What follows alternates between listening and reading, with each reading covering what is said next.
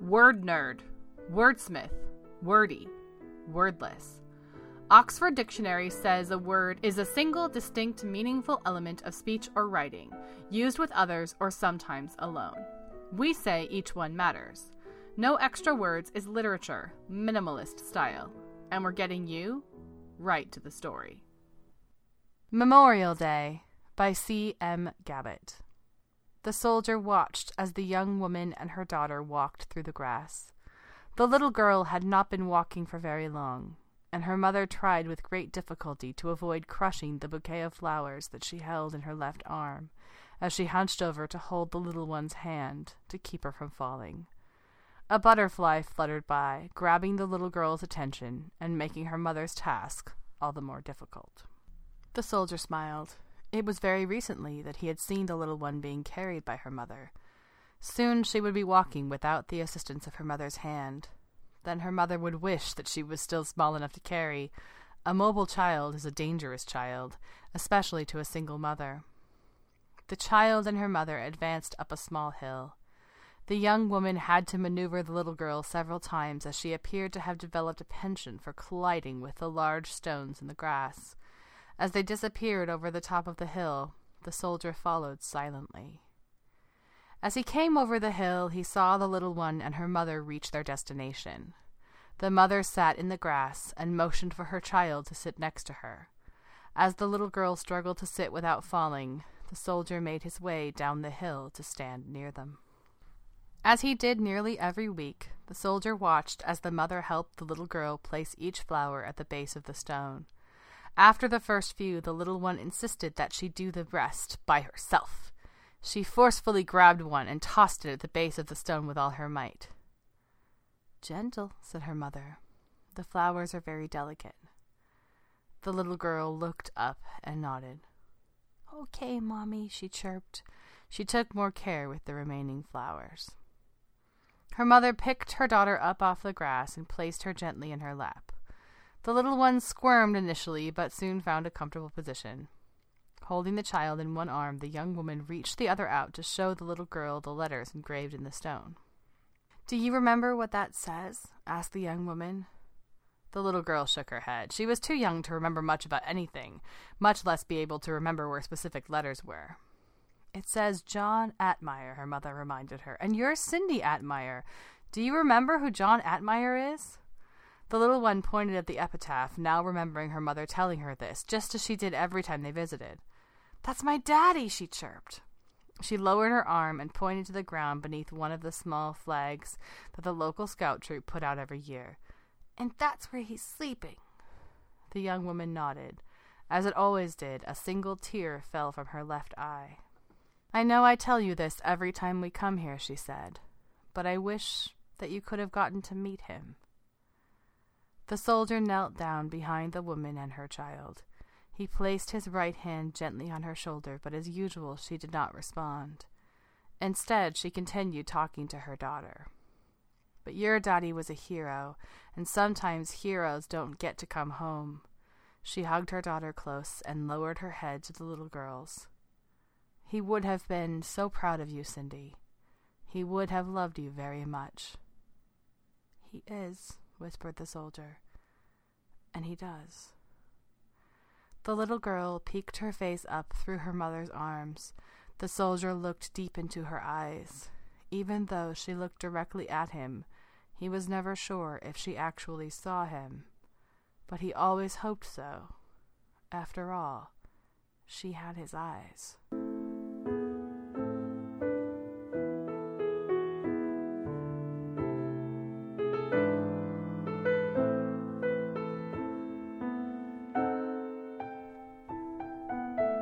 Hello there. Welcome to No Extra Words, the Flash Fiction Podcast. My name is Chris Baker Dersch. I'm your producer and editor. There's a holiday coming up this Monday in the US where I live, which is Memorial Day. And as a podcaster, as well as a human, that was a difficult one for me to tackle. And I want to thank CM Gabbett before I go any further for giving me not from any call or request, but just sending this unsolicited the perfect story to really start a conversation about this holiday because he really captures what Memorial Day is. Here's the thing about Memorial Day it is the unofficial start of summer because it's a holiday weekend right as the weather starts to get good. So it's that. It is a one of those holidays that has a weird history. You're not quite sure exactly how it came to be and when and what it originally meant. And it is also something that is deeply felt by the armed forces, the military, and their families, and really very easy to overlook them with everything else going on, and also to celebrate the holiday in a way that military people find uncomfortable. A lot of emphasis is placed on veterans, on veterans memorials, on parades, and I think for a lot of active military, they really feel like there's already a day to honor the living who have served, and this is really a day to talk about the loss. So there's all these things wrapped up in this one single day. And I went to my first love, which is history, and started to really kind of dig deep and try to figure out what is this holiday and where does it come from. Also, understanding that this is an international show.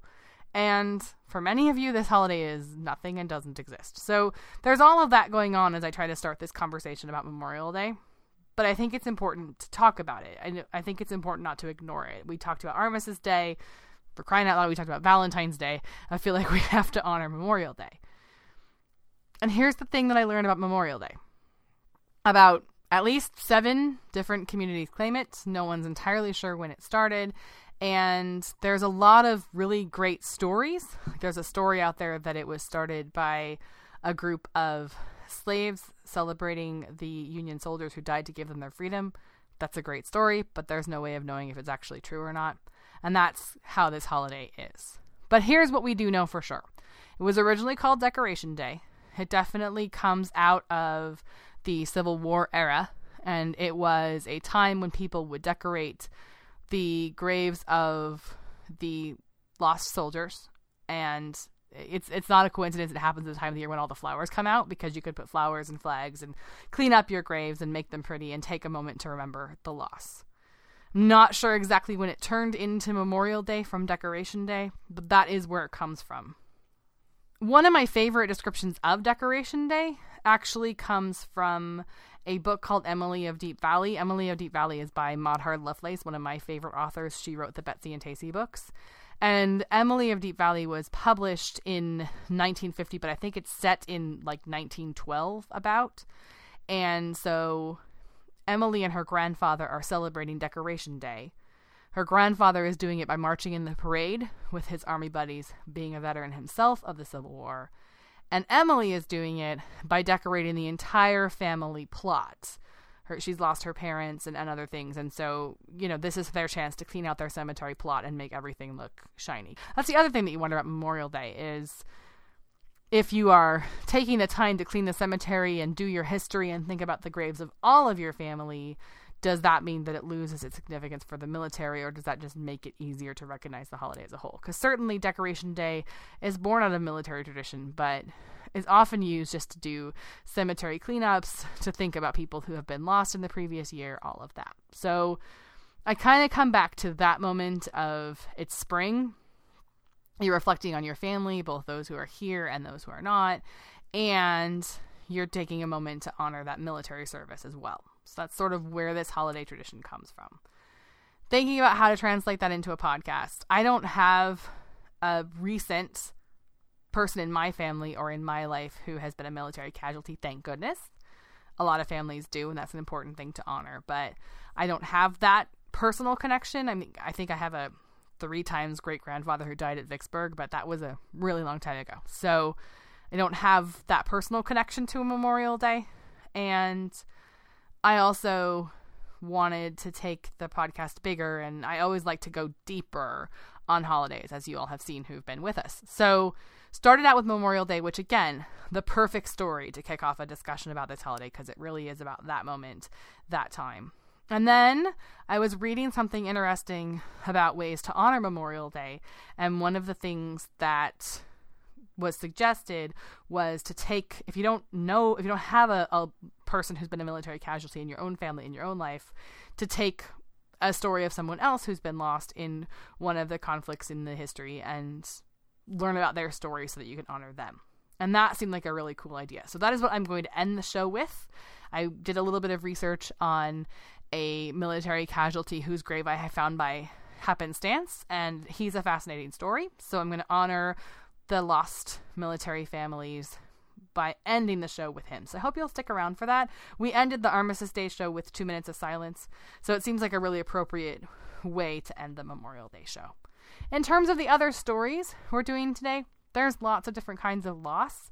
And as I was selecting stories to put on this episode, one of the through lines that I kept seeing was um, when someone has had a loss or is lost or when there's been a loss, to actually stop in the moment and see see the person, see what's happened, acknowledge the loss. And there's all different kinds of loss. Some of them are huge and dramatic, and some of them are everyday life. And so we're going to transition into a piece of microfiction about a loss I think a lot of us go through as parents, which is the loss of your young child as they become an older child. And as we talk about eyesight and seeing in this episode, it seemed like the perfect bridge between the two stories. And then we're going to close with Yasmina. And Yasmina is a first person story of a woman who has had a loss and who is trying to see a future through her loss. So I do think these stories unite together really nicely, even though they're not all about Memorial Day specifically. And then we're going to close as we usually do.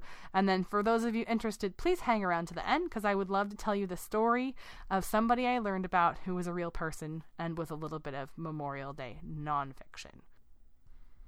And just a quick note to the listeners Yasmina, the third story in this episode, while not explicit in theme or content, does contain a couple of words that may not be appropriate for all listeners. So that's our show today. Thank you so much for joining me. If this is a holiday celebrated where you are, I hope that you have a safe one and find your own way to honor it in whatever way you need. If this is not a holiday celebrated where you are right now, I hope you will join us next week because we're going to have a party because we are turning one. I will see you then on the No Extra Words podcast.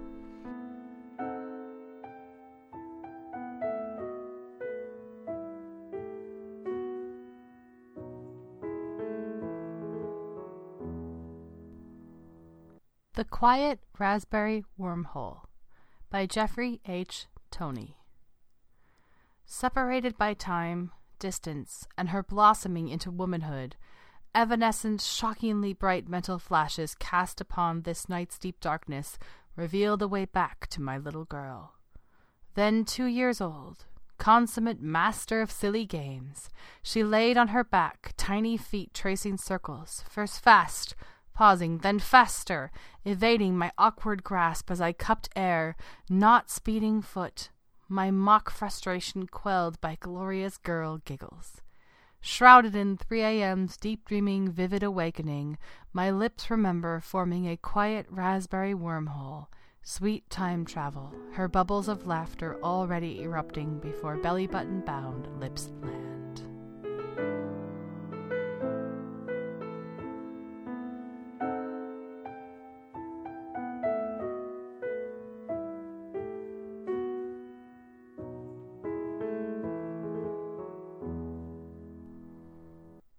Yasmina by Evan Guilford Blake.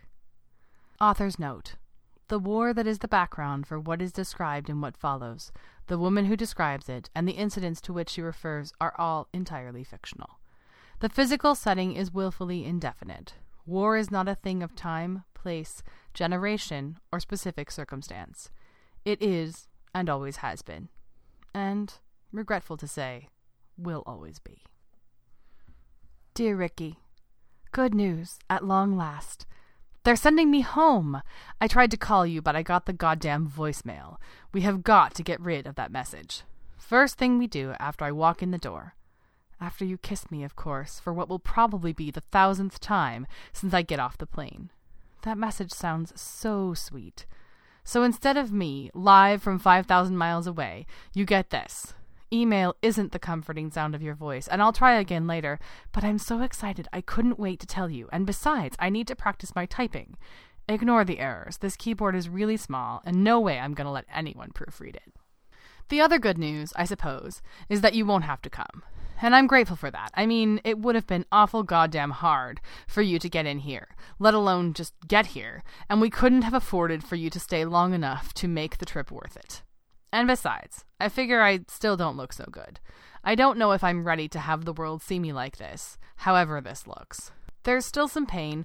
The doctor says there will be some pain, at least a few more months. Maybe now and then after that because of the nerves. You remember. But really, I'm a lot better.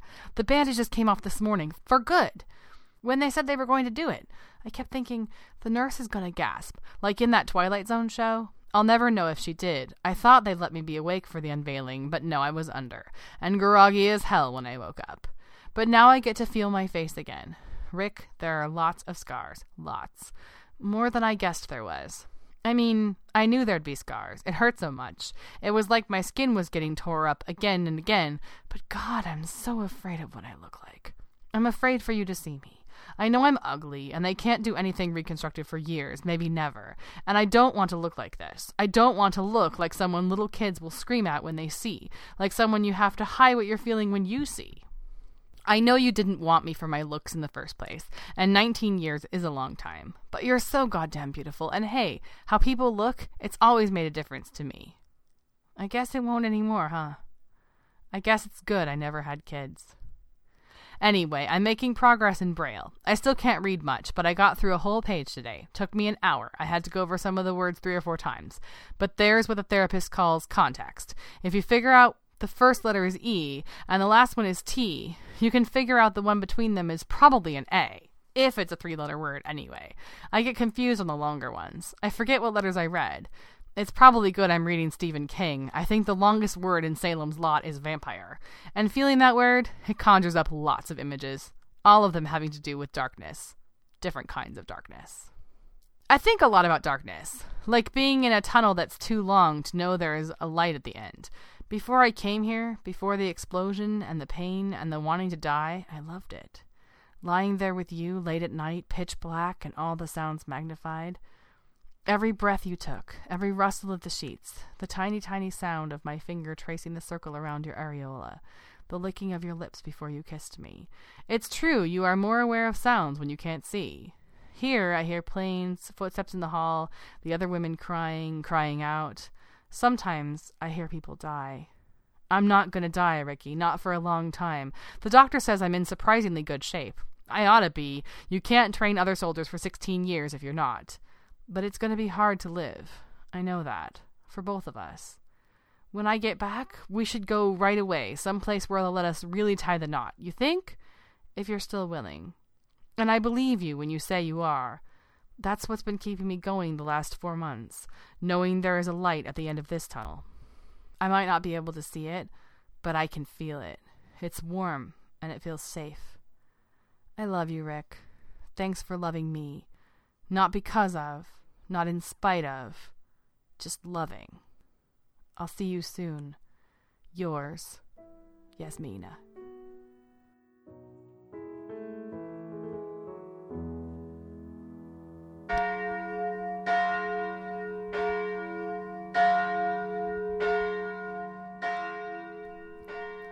Again, podcast listeners. As promised, to honor this Memorial Day holiday, I'm going to tell you the story of somebody who sacrificed his life for this country.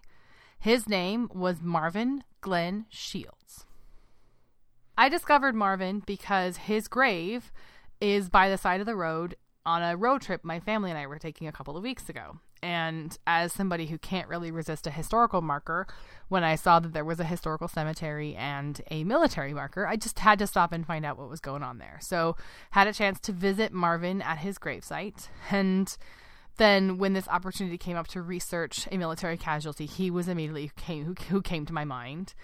And as I was researching him, it was amazing to me how much he could be the soldier from CM Gabbett's story that kicked us off today and how much the line of a young child runs through this whole episode because he was the father of a young child. So let's start at the beginning. Marvin was born December 30th, 1939, in Port Townsend, Washington. He graduated from high school there in 1958 and he worked in the gold mines up in Alaska. He joined the Navy as a Seabee in 1962. The Seabees are a really interesting naval unit that specialize in construction. Their motto is We build, we fight. They were originally recruited from the civilian construction trades, and they were recruited because of their specific skills in construction. And they fought as well as built um, airstrips, bridges, roads, warehouses, hospitals, all that stuff. They were also involved in the Korean conflict, and they did some civilian work um, recovering from earthquakes. They became what was called the Navy's Goodwill Ambassadors in the 1950s. And in Vietnam, they would fend off enemy forces alongside their Marine and Army counterpoints, but they also would build infrastructure, they would build schools, they would build healthcare services. After Vietnam, they built and repaired Navy bases all over the Pacific. Marvin Shields was the only Navy Seabee in their history to win the Congressional Medal of Honor, which we're going to get to in a minute. So he joined the Navy as a Seabee in 1962. He was stationed in Hawaii and he was sent to Vietnam in February of 1965. And he was attached to the 5th Special Forces Airborne. The story was that the Viet Cong troops overran a special forces camp containing 400 South Vietnamese and allied Asian troops, 11 men of U.S. Army Special Forces, and a team of nine Seabee men. Marvin Shields was someone who was bringing ammunition, who was helping to set up defensive positions, who was defending this area. So I just want to read the Congressional Medal of Honor citation. The President of the United States, that would be Lyndon Johnson, in the name of the Congress, takes pleasure in presenting the Medal of Honor to Marvin G. Shields, rank and organization Construction Mechanic, Third Class, U.S. Navy, Seabee Team 1104. Place and date Dong Choi, Republic of Vietnam, 10th of June 1965. Entered service Seattle, Washington. Born 30th December 1939, Port Townsend, Washington. Citation For conspicuous gallantry and intrepidity at the risk of his life, above and beyond the call of duty, although wounded when the compound of Detachment A342 5th Special Forces Group Airborne, 1st Special Forces, came under intense fire from an estimated reinforced Viet Cong regiment employing machine guns, heavy weapons, and small arms, Shields continued to resupply his fellow Americans who needed ammunition and to return the enemy fire for a period of approximately three hours, at which time the Viet Cong launched a massive attack at close range with flamethrowers, hand grenades, and small arms fire. Wounded a second time during this attack, Shields nevertheless assisted in carrying a more critically wounded man to safety and then resumed firing at the enemy for four more hours. When the commander asked for a volunteer to accompany him in an attempt to knock out an enemy machine gun emplacement, which was endangering the lives of all personnel in the compound because of the accuracy of its fire, Shields unhesitatingly volunteered for this extremely hazardous mission. Proceeding toward their objective with a 3.5 inch rocket launcher, they succeeded in destroying the enemy machine gun emplacement, thus undoubtedly saving the lives of many of their fellow servicemen in the compound. Shields was mortally wounded by hostile fire while returning to his defensive position. His heroic initiative and great personal valor in the face of intense enemy fire sustain and enhance the finest traditions of the U.S. Naval Service and obviously his Medal of Honor was awarded posthumously. He was 25 years old. He was survived by his wife and his daughter Barbara, who was one year old at the time. The story is that he was buried in the cemetery in Gardiner, Washington, right outside of Port Townsend, where he was from, instead of at the Arlington National Cemetery, which is where the government actually wanted to place him because his wife wanted him to be buried at home. His grave seems to have been almost lost for a while, but the Seabees discovered that he was there and started doing an annual ceremony at his grave every year on Veterans Day. And it's actually kind of nice to visit his grave because you can tell this is a guy who's being honored by his mates long, long after his death because you'll see cans of beer and coins and things left behind for him in true naval tradition. He is buried next to his daughter, who died in 2012 as far as I can tell, his widow is still alive. She comes to the services at his gravesite annually. Um, she is remarried, and at least as of 2014, she was still alive. So, as a citizen of Washington State, as a lover of Port Townsend, which you should always visit if you can, and as the granddaughter of a Navy veteran myself, I wanted to take this moment to honor the memory of Marvin Glenn Shields and all of the Marvin Glenn Shields, whose names we don't know, here on this Memorial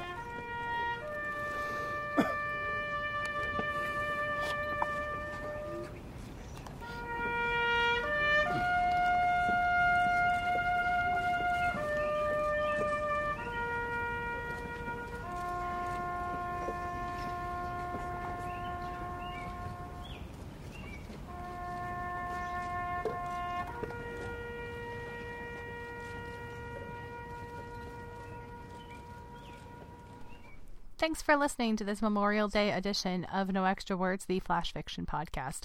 A couple of extra sound credits today. Our sound effects are courtesy of the Free Sound Project. That's at freesound.org. The church bells that we opened the end of the show with are courtesy of Free Sound John 01. And the bugle taps playing was recorded live at the Tomb of the Unknown Soldier by 18 HILTC user over at Free Sound Project. Those links will both be in the show notes. To learn more about us, our contributors, and what we do, please visit us at noextrawords.wordpress.com, and we'll see you next time.